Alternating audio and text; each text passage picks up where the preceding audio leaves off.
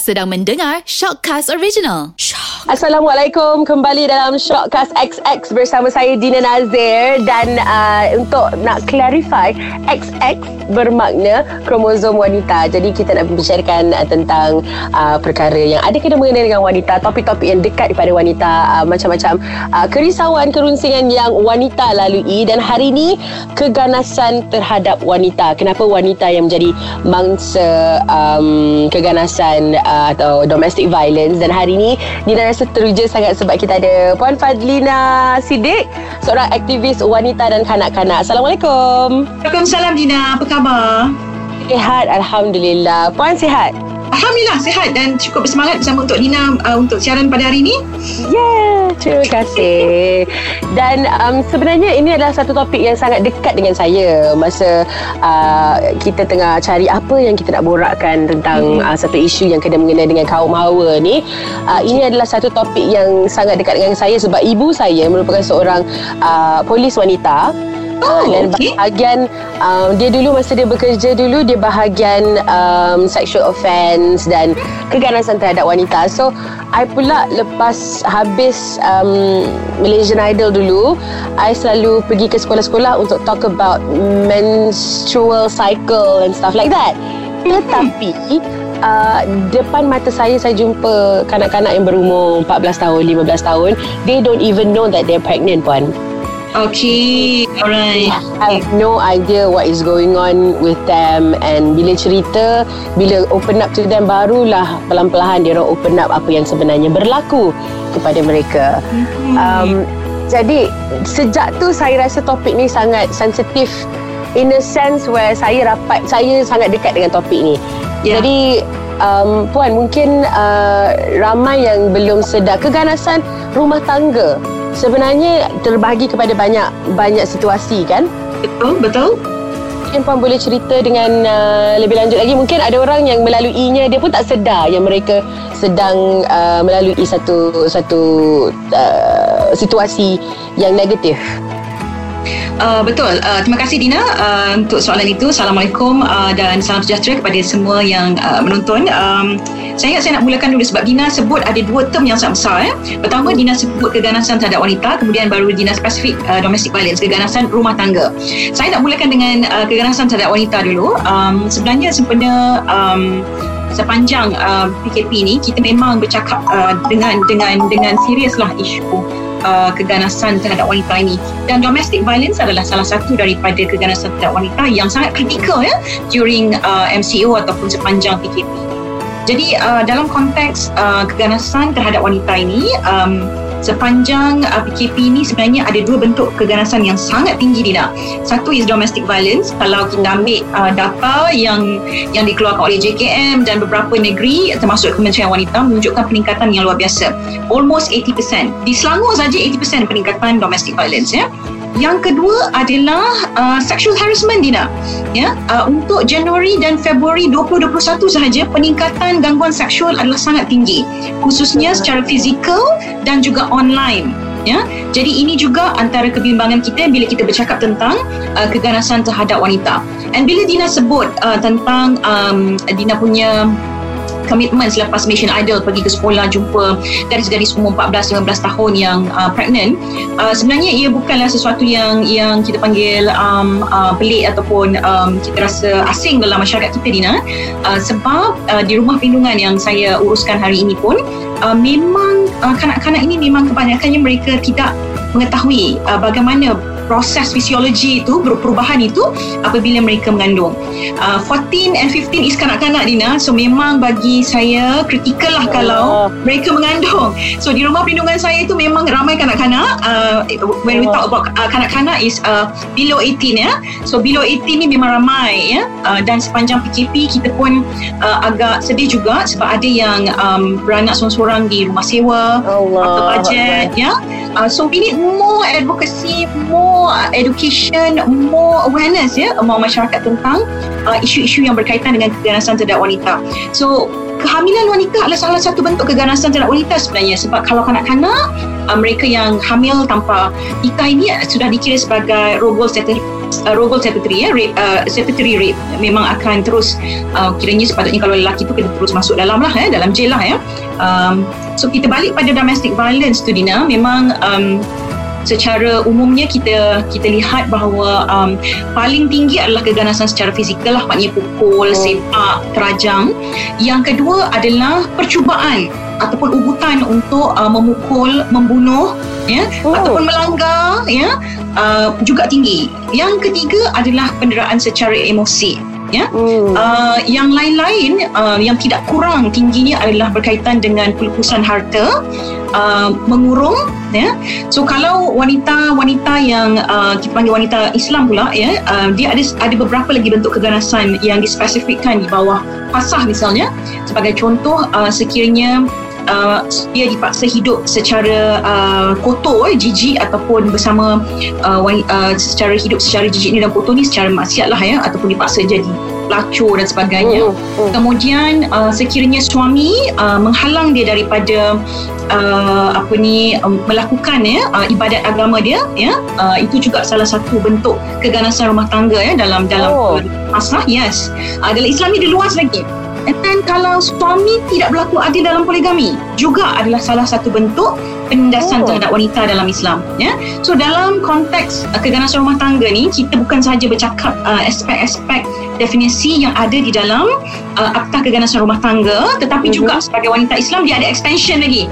So kalau dia nak mohon uh, perceraian di bawah uh, fasah misalnya ada alasan-alasan lain yang boleh justify katakanlah dia tak jumpa alasan tu dalam dalam akta keganasan rumah tangga so dia boleh pilih untuk pergi kepada alasan-alasan yang ada dalam uh, akta undang-undang keluarga Islam so that's how uh, sebenarnya keganasan rumah tangga ni kita kena lihat dalam aspek yang lebih luas uh, and in fact Dina yang currently yang banyak berlaku adalah gaslighting ya yeah? uh, maknanya gaslighting ni you've been blamed for everything ya yeah? uh, jadi oh. gaslighting sangat bahaya untuk wanita dia memang makan dalam so lama-lama dia oh. akan berefek kepada uh, psikologi psikososial dan juga emosi wanita tersebut uh, so itu definition yang awal Dina kalau um, seorang wanita tu dia mengalami satu situasi yang kurang selesa di rumah dia tak rasa selamat dekat rumah tapi yes. bila nak mendapatkan pertolongan dia tak tahu uh, apa yang yang um, macam saya saya pun ter, ter, terkejut juga bila uh, dikatakan ugut dia tak buat apa-apa ugut pun dikira sebagai satu offence juga. Yes betul. Um, macam just say that uh, aku pukul kang aku sepak kang uh, something like that. Yang tu pun kira juga macam saya akan rasa sangat selesa sekiranya pasangan saya walaupun dia tak buat secara fizikal tapi kita takut dia akan buat satu hari nanti jadi Betul. macam mana apa yang seorang wanita tu boleh lakukan mana yang dia boleh pergi Okay, um, dia basically um, kalau kita memang merasakan bahawa um, ugutan itu memberikan kesan uh, kepada kita seperti uh, kegusaran, ketakutan dan kesedihan. Ya. Satu, satu perkara yang saya sangat suka tentang akta keganasan rumah tangga ni Dina adalah tentang uh, macam mana kita punya pembuat undang-undang dia spell out perkataan-perkataan yang menunjukkan emosi kita. Sebagai oh. contoh dalam uh, akta keganasan rumah tangga ni dia uh, meletakkan perkataan um, uh, meletakkan menyebabkan seseorang itu dalam keadaan takut ya uh, dan ugutan itu sehingga uh, membuatkan orang itu merasa gusar sedih ya uh, dan juga takut ya. Uh, jadi belum belum uh, belum sampai uh, buat betul-betul pun tapi sudah meletakkan seseorang itu dalam keadaan gusar sedih dan takut pun sudah cukup elemen itu untuk Uh, membuat uh, apa ni kita panggil tindakan uh, bagi perlindungan di bawah um, uh, keganasan rumah tangga uh, kita sebenarnya ada beberapa step yang yang yang saya yang saya rasa sangat penting untuk semua wanita tahu ya.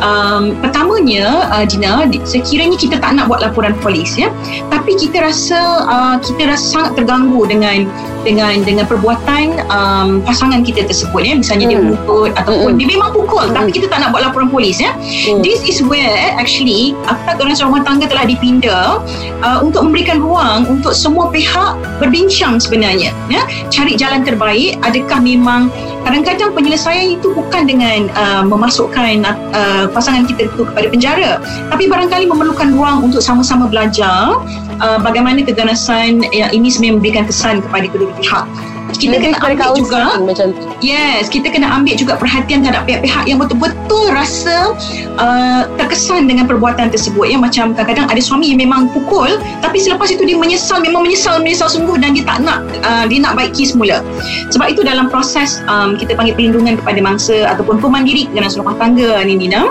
uh, kita ada beberapa step ya satu memang yang tak nak buat laporan polis boleh buat emergency protection order uh, perlindungan kecemasan untuk perlindungan kecemasan ni tak perlu laporan polis. Maknanya kita ada ruang untuk bincang dengan su- suami misalnya bagaimana nak baik pulih ataupun nak teruskan kes ataupun tidak.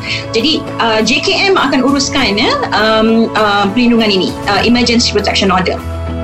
Kalau kita rasa memang Uh, memang tak boleh tahan ya uh, maybe this is not the first time ataupun first time tapi teruk ya dipukul dengan teruk ya so kita ada lagi dua option sama ada protection order perlindungan ataupun interim protection order perlindungan sementara protection order adalah untuk perlindungan sehingga sesatan selesai. Uh, sorry, untuk hi- sehingga kes selesai. Maknanya Hmm. siap dengan sabitan semua lah ya. Hmm. Kalau interim uh, protection order ataupun IPO, tanya Mak Dina, Mak Dina mesti tahu ni, mesti dihafal semua ni. adalah sehingga siasatan selesai. Ya, uh, jadi ada banyak pilihan dan termasuklah juga JKM boleh sarankan untuk counselling. Ya, kalau pasangan Islam, counselling juga boleh berjalan di pejabat agama. So option tu banyak. So sekarang ni kita lah ya wanita ni lah yang kena tentukan apakah pilihan-pilihan yang dia mahu Dina. Sebab kita tahu antara cabaran terbesar kami Dina sebagai aktivis adalah penarikan balik laporan polis. Itu pun kena tanya Mak Dina. Mesti dia biasa Ah. dengar. Uh, this is kadang-kadang kita rasa macam ah ya uh, Dia macam open tu tarik balik. Ya, sebab itulah pindaan dibuat supaya dia boleh buat EPO tu tanpa laporan polis. Sebab kita kadang-kadang kita dah boleh jangka ya, a- ada orang memang akan tarik balik. Ah, jadi untuk mengelakkan proses tarik balik itu, jadi kita buat EPO. Tarik balik ni Dina, untuk semua pendengar dan wanita khususnya, ada kesan yang besar dari segi undang-undang. Sesiapa yang menarik balik laporan polis ini boleh dituduh pula di bawah ketuduhan memberikan laporan palsu. Ah. Ya? Ah, jadi itu kesan besar dia. Kita tak nak lah ya perempuan dah kena pukul tiba-tiba tarik balik kemudian dah kena charge yang lain pula. So you have to stick your mind masa buat keputusan itu sama ada nak teruskan dengan laporan uh, polis ataupun nak buat EPO sahaja ya sebab uh, untuk tidak buat laporan polis tu maknanya hanya untuk sementara supaya kita dapat clear things out clear our mind untuk buat keputusan yang selanjutnya tapi uh, puan kalau macam orang tu dia dia nak buat laporan polis tapi dia tak dia takut ataupun dia kesian ataupun macam mana uh, langkah pertama yang dia harus macam uh, lakukan. Saya nak buat laporan polis tapi saya takut saya kesiankan suami saya, saya sayangkan suami saya. Saya takut kalau saya buat laporan ni teruk dia kena nanti. Okey, ini sangat penting Gina ya uh, sebab akses kepada um, uh, untuk membuat laporan ni adalah hak masing-masing lah ya. Ada orang memang akan uh, dan yang paling penting adalah untuk mendapatkan nasihat yang betul ya. Gina dalam satu um, apa ni kita buat research ya berkaitan dengan wanita yang mendapatkan akses di uh, mahkamah syariah ya. 80% wanita akan merujuk kepada rakan baik mereka ketika berhadapan dengan masalah rumah tangga ya. 80%. Dalam 80% ni Dina, 50 hingga 60% rakan-rakan ini memberikan nasihat yang salah dan sesat. So it's very 50%. important. Yes. So half of your best friends are sesat boleh dan juga pakai. salah. tak boleh pakai. Betul. Ya. So sangat bahaya sebenarnya uh, sekiranya kita tidak mendapatkan nasihat yang betul. Sebab itu kadang-kadang kita tengok uh, setengah kes tu dia jadi messy ya sebab daripada awal uh, kes itu tidak di uh, entertain dengan betul. Sebab itu saranan um, uh, kita di peringkat aktivis pertama uh, mestilah mendapatkan um, uh, kita panggil sebagai nasihat undang-undang yang betul. Yang kedua uh, mendapatkan sokongan daripada mana-mana NGO ya yang melaksanakan atau memang um, memperjuangkan ataupun mengendalikan kes-kes keganasan rumah tangga supaya step itu kita boleh lihat ia berlaku dengan betul banyak sekarang talian yang cukup banyak ya even kementerian pun ada talian yang yang yang berfungsi untuk membantu wanita-wanita ini. Uh, yang ketiga saya ingat uh, adalah sangat penting adalah ekosistem sokongan keluarga ya. Setiap uh, wanita yang melalui proses uh, ataupun pemandiri yang jadi uh, pemandiri keganasan rumah tangga ni akan melalui ber- beberapa proses legal yang sangat hektik dan dan um, kita panggil very uh, depresif lah ya uh, keadaan-keadaan itu.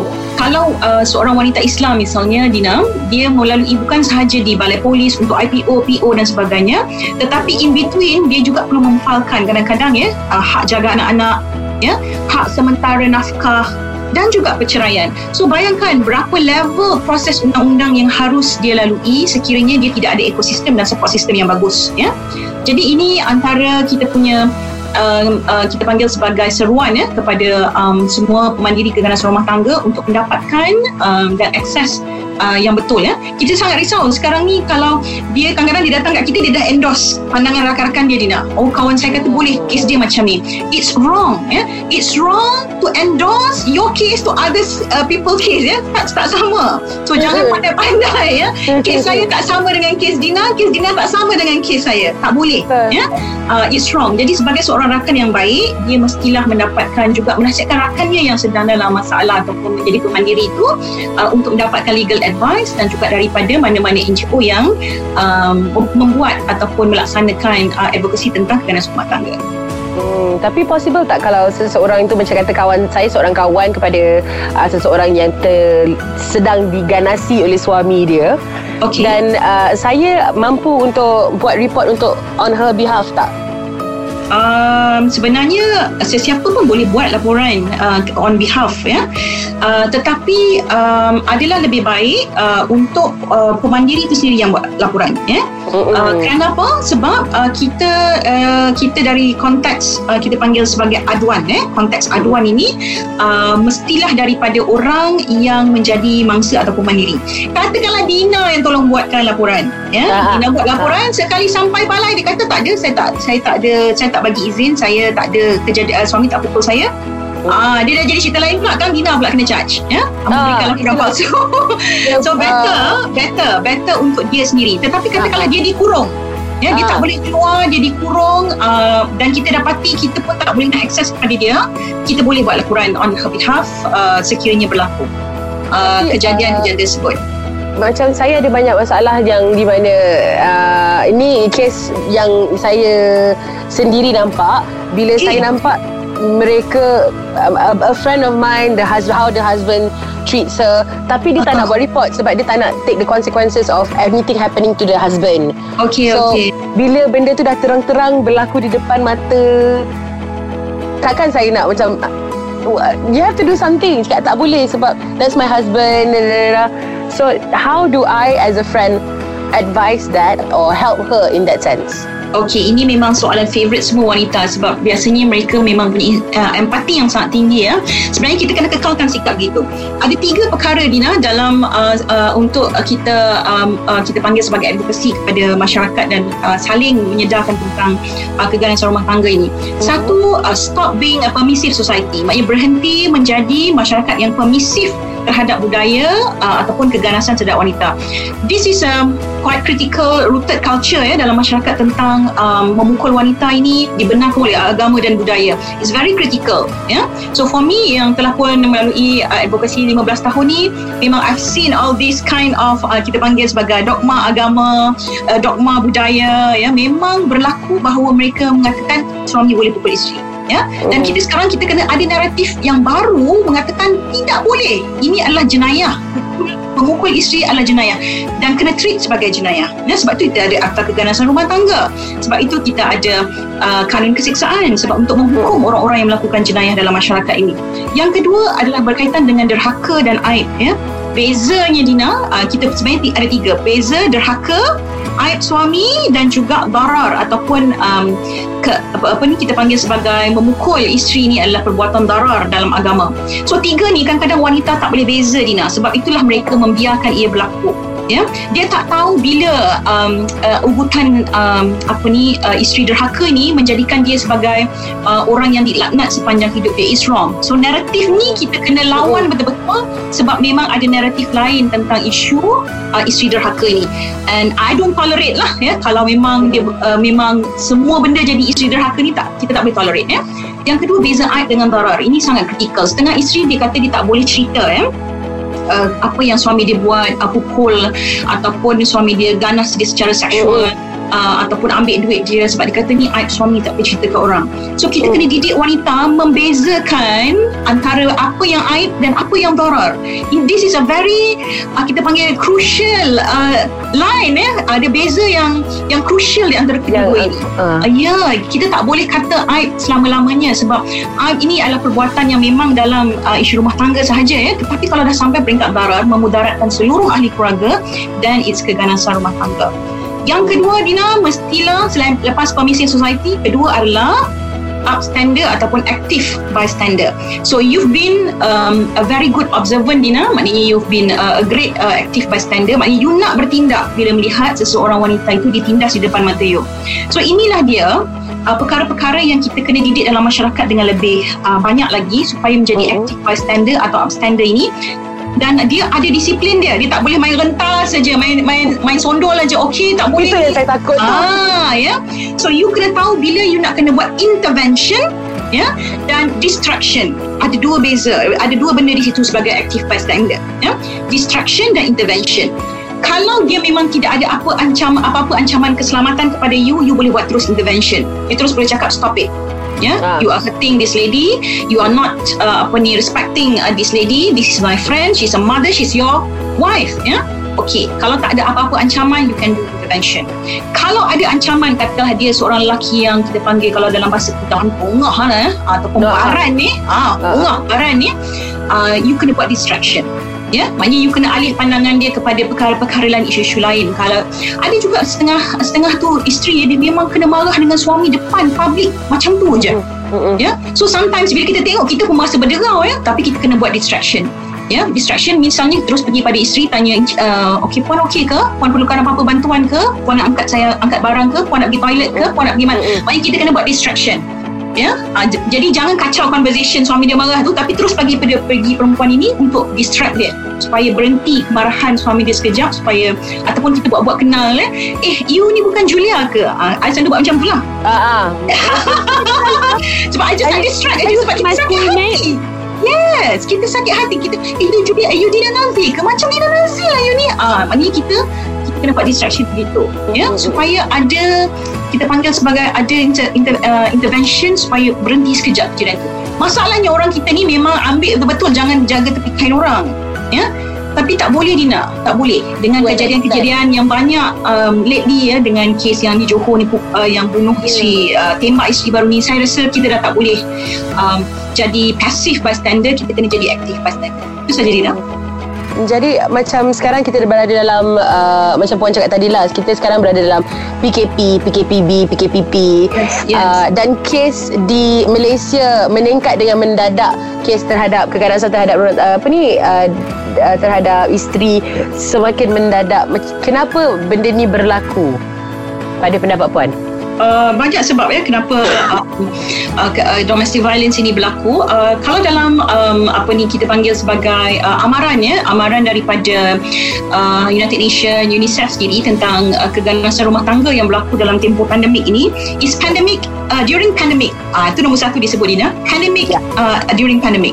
Yang kedua kita memang ada istilah khas untuk domestic violence yang berlaku dalam pandemik iaitu kita Ya. panggil sebagai intimate terrorism kita tak panggil domestic violence dalam dalam pandemik Dina kita panggil intimate terrorism Oh. kerana ia berlaku dalam proses ataupun suasana yang very intimate ya terkurung isolated ya MCO PKP uh, Ya. dan memang terhad dari segi untuk um, uh, untuk akses ya Uh, yang ketiga peningkatan juga berlaku um, kerana berlakunya kawalan yang sangat ketat ya uh, dalam ahli keluarga. Uh, khususnya mereka yang menjadi pemangsa dan uh, dengan uh, dengan ni dengan pemandiri. Uh, dan putus akses ya banyak putus akses uh, kepada um, uh, bantuan lah ya. Uh, sebab itulah kita memang um, uh, sangat serius lah melihat uh, isu-isu um, dalam PKP ni.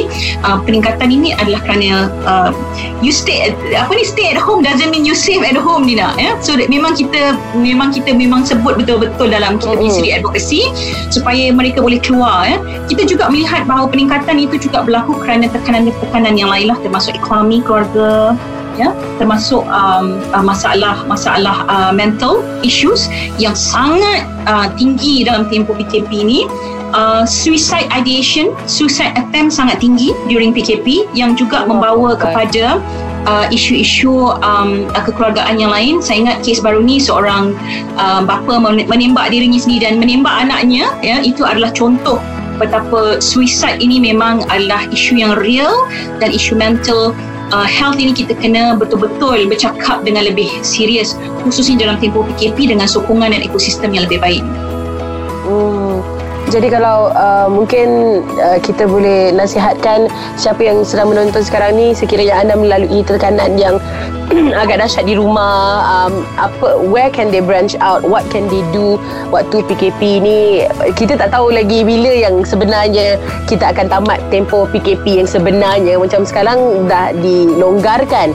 Tetapi hmm. itu jugalah um, ramai di antara rakyat Malaysia yang terpaksa bekerja dari rumah hmm. yang terpaksa um, tak dapat nak keluar rumah dan yelah for me kalau kita jumpa dengan orang yang sama setiap hari day in day out stress in stress out tetap tekanan juga. Jadi it's not gonna end anytime soon. Apa nasihat puan kepada mereka yang rasa ini adalah satu uh, dinding dalam perhubungan mereka Okey, uh, saya ingat um, sepanjang PKP ini juga sebenarnya um, uh, NGO dan juga uh, aktivis-aktivis banyak menawarkan ya, bantuan-bantuan.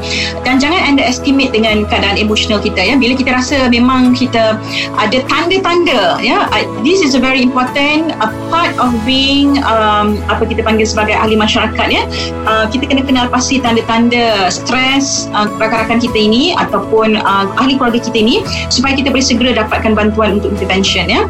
Uh, jadi kalau dia dah mula uh, meminggirkan diri, uh, tak dapat akses pada dia, cepat-cepat ambil tahu uh, uh, dan uh, bantu dia untuk dapatkan akses ya. So akses ini banyak ya, sama ada akses secara psikososial um, yang kadang-kadang kita hanya perlu bercakap dengan orang ya, just to say hello uh, dan kita nak nangis saja ya kadang-kadang kita nak itu je Dina hello nangis je. Apa tu hmm. uh, ada orang yang boleh faham kita nangis tu okey lah ya. Tapi kena dengan dengan dengan orang yang betul. Kadang-kadang kita kita juga bercakap dengan orang yang salah ini pun uh, memang memberikan kita tekanan juga ya. Uh, sebab tu saya kata gaslighting ni sangat sangat bahaya. Ataupun kita nak kita nak cakap tentang masalah rumah tangga. Ini satu lagi uh, isu rumah uh, domestic violence yang saya rasa kita kena lihat balik Dina ya. Uh, saya saya rasa society pressure ya uh, tentang til jannah ni Dina. Ah. Ada kesan dia yang cukup Hashtag. besar ada Ya, hashtag ride or die till jannah. Eh. So ini memang ada masalah yang besar kepada um, uh, kepada mereka yang mengalami masalah rumah tangga kerana mereka memikul beban till jannah itu. Sedangkan dalam konteks agama, Islam, syariat, perceraian itu juga adalah satu syariat ya cuma kena dilaksanakan dengan baik janganlah tinggalkan isteri bertahun-tahun janganlah cerai isteri tepi longkang janganlah uh, cerai isteri tepi uh, studio Astro tak boleh ya kena pergi mahkamah dan ceraikan bil ma'ruf dan bil ihsan itu yang kita nak uh, dalam masyarakat ini supaya jangan ada tekanan uh, kepada uh, mereka yang menjadi pemandiri mangsa uh, rumah tangga ni dan dan dia uh, ada ruang yang lebih banyak untuk mereka bercakap dan cari perempuan rakan-rakan yang boleh bantu dengan baik dan memberikan jalan uh, untuk uh, kita keluar daripada uh, rumah tangga yang darar. Uh, seorang pemandiri Dina, keganas rumah tangga ni, seorang pemandiri keganas rumah tangga ni sekurang-kurangnya average ya mereka uh, apa ni average mereka akan membuat attempt untuk keluar daripada gegaran rumah tangga tu tujuh kali. Oh. Uh, so in between kadang-kadang ada yang mati di tengah-tengah sebelum sampai tujuh kali apa tu. Apa contoh attempt tu? Attempt tu adalah perceraian uh, ataupun separation uh, untuk uh, sementara melarikan diri ya yeah? so mereka memang ada tujuh kali sekurang-kurangnya attempt untuk meninggalkan uh, rumah tangga tersebut ya yeah? Dan sebenarnya yang paling kritikal adalah post breakup tu. Ketika mereka failkan perceraian ketika mereka keluar daripada rumah itu paling kritikal. Kerana di situlah harassment dan ugutan-ugutan bunuh cedera uh, apa kita panggil uh, curah asid semua berlaku di situ ya. Uh, dan kita tak tahu ya uh, kalau mereka tidak melaporkan pada kita dan dan kita juga ada satu kebimbangan juga ya ke, uh, kepada pemandiri-pemandiri yang tidak mahu menyusahkan orang lain. Ini masalah rumah tangga biarlah saya pikul. Tak boleh ya. Bila ia sudah pun menjadi satu jenayah dalam masyarakat dan sudah ada akta khusus berkaitan keganas rumah tangga ni ia mesti dilihat sebagai masalah sosial ataupun jenayah masyarakat bukan lagi jenayah hmm. keluarga saja. Hmm. jangan layan keganas rumah tangga sebagai jenayah domestik. So bila jenayah domestik bila bila datang you buat report polis kata alah ni masalah rumah tangga baliklah tidur nanti selesailah. Tak boleh. Ya uh, tak boleh dah cakap, cakap begitu. Ya kita kena memang selesaikan ia sebagai satu jenayah yang besar. Apatah lagi kes-kes yang sekarang sedia ada dan recent kes ini memang menakutkan mm-hmm. hari ini pun kita baca seorang isteri uh, dilempang kerana uh, lambat siapkan rendang ayam ya. Uh, dan dan umur mereka dalam laporan itu adalah 66 and 67 maknanya ya keganasan rumah tangga. Keganasan rumah tangga juga berlaku di kalangan warga emas Dina. So ini ya. juga memerlukan banyak lagi ya intervention banyak lagi proses-proses menyedarkan masyarakat tentang keganasan rumah tangga ini tidak mengenal usia, kaum dan agama. Ya. Jadi ini merupakan satu satu bila saya berbual macam macam-macam lagi soalan macam-macam lagi soalan berkobar-kobar pula jadinya tapi itulah uh, ayat klise masa mencemburui kita. Ah ya betul okay. betul. Tapi uh, kalau nak dapatkan lebih informasi ataupun uh, mungkin puan boleh kongsikan cara yang paling basic ataupun uh, mudah untuk sesiapa menghubungi untuk memer- uh, untuk call for help. Okey, uh, saya buat tawaran teruslah daripada pihak saya um, uh, di peringkat saya uh, di, di peringkat rumah perlindungan kami Baitur Rahmah. Um, uh, kita ada beberapa uh, offer uh, kepada masyarakat.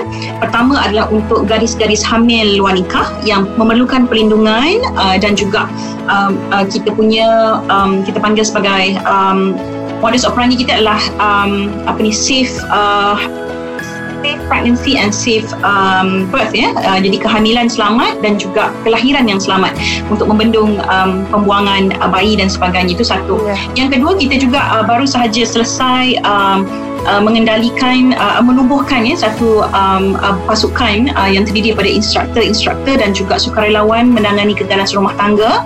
Uh, kita bermula dengan PKP lah ya kita terima call lama-lama kita hmm. ambil inisiatif untuk terus uh, melaksanakan terus kita punya um, uh, agenda untuk menyelamatkan lebih ramai pemandiri dan memberikan kesedaran kepada orang awam. Uh, jadi saya jemputlah puan-puan boleh hubungi saya Fadlina Sidik di uh, email um, Fadlina uh, Siddiq S-I-D-D-I-Q uh, at yahoo.com supaya kita boleh lagi uh, banyak buat perkongsian ataupun di talian 019 356 7372 Uh, jadi ini semua adalah offer yang kita buka pada masyarakat um, supaya dan kita ada pasukan lah ya. Kita ada pasukan kaunselor dan kita juga ada pasukan pengendali um, kes keganasan rumah tangga. So ada dua pasukan dan untuk kes keganasan rumah tangga kita ada dua pasukan. Satu untuk yang bersifat psikososial satu lagi yang akan bersifat uh, menyelesaikan membantu menyelesaikan kes lah memberikan pandangan undang-undang uh, dan juga untuk pelindungan itu saja Dina terima kasih Terima kasih Puan Fadlina. Such a pleasure to talk to you. Yeah, me too. You too. Take care, Dina. Terima kasih atas masa anda dan Dina harap ni uh, perbualan kita dapat uh, membantu ramai wanita yang sedang menonton. Terima kasih. InsyaAllah. Insya Sama-sama. Jumpa lagi insyaAllah. Bye. Assalamualaikum. Bye. Waalaikumsalam.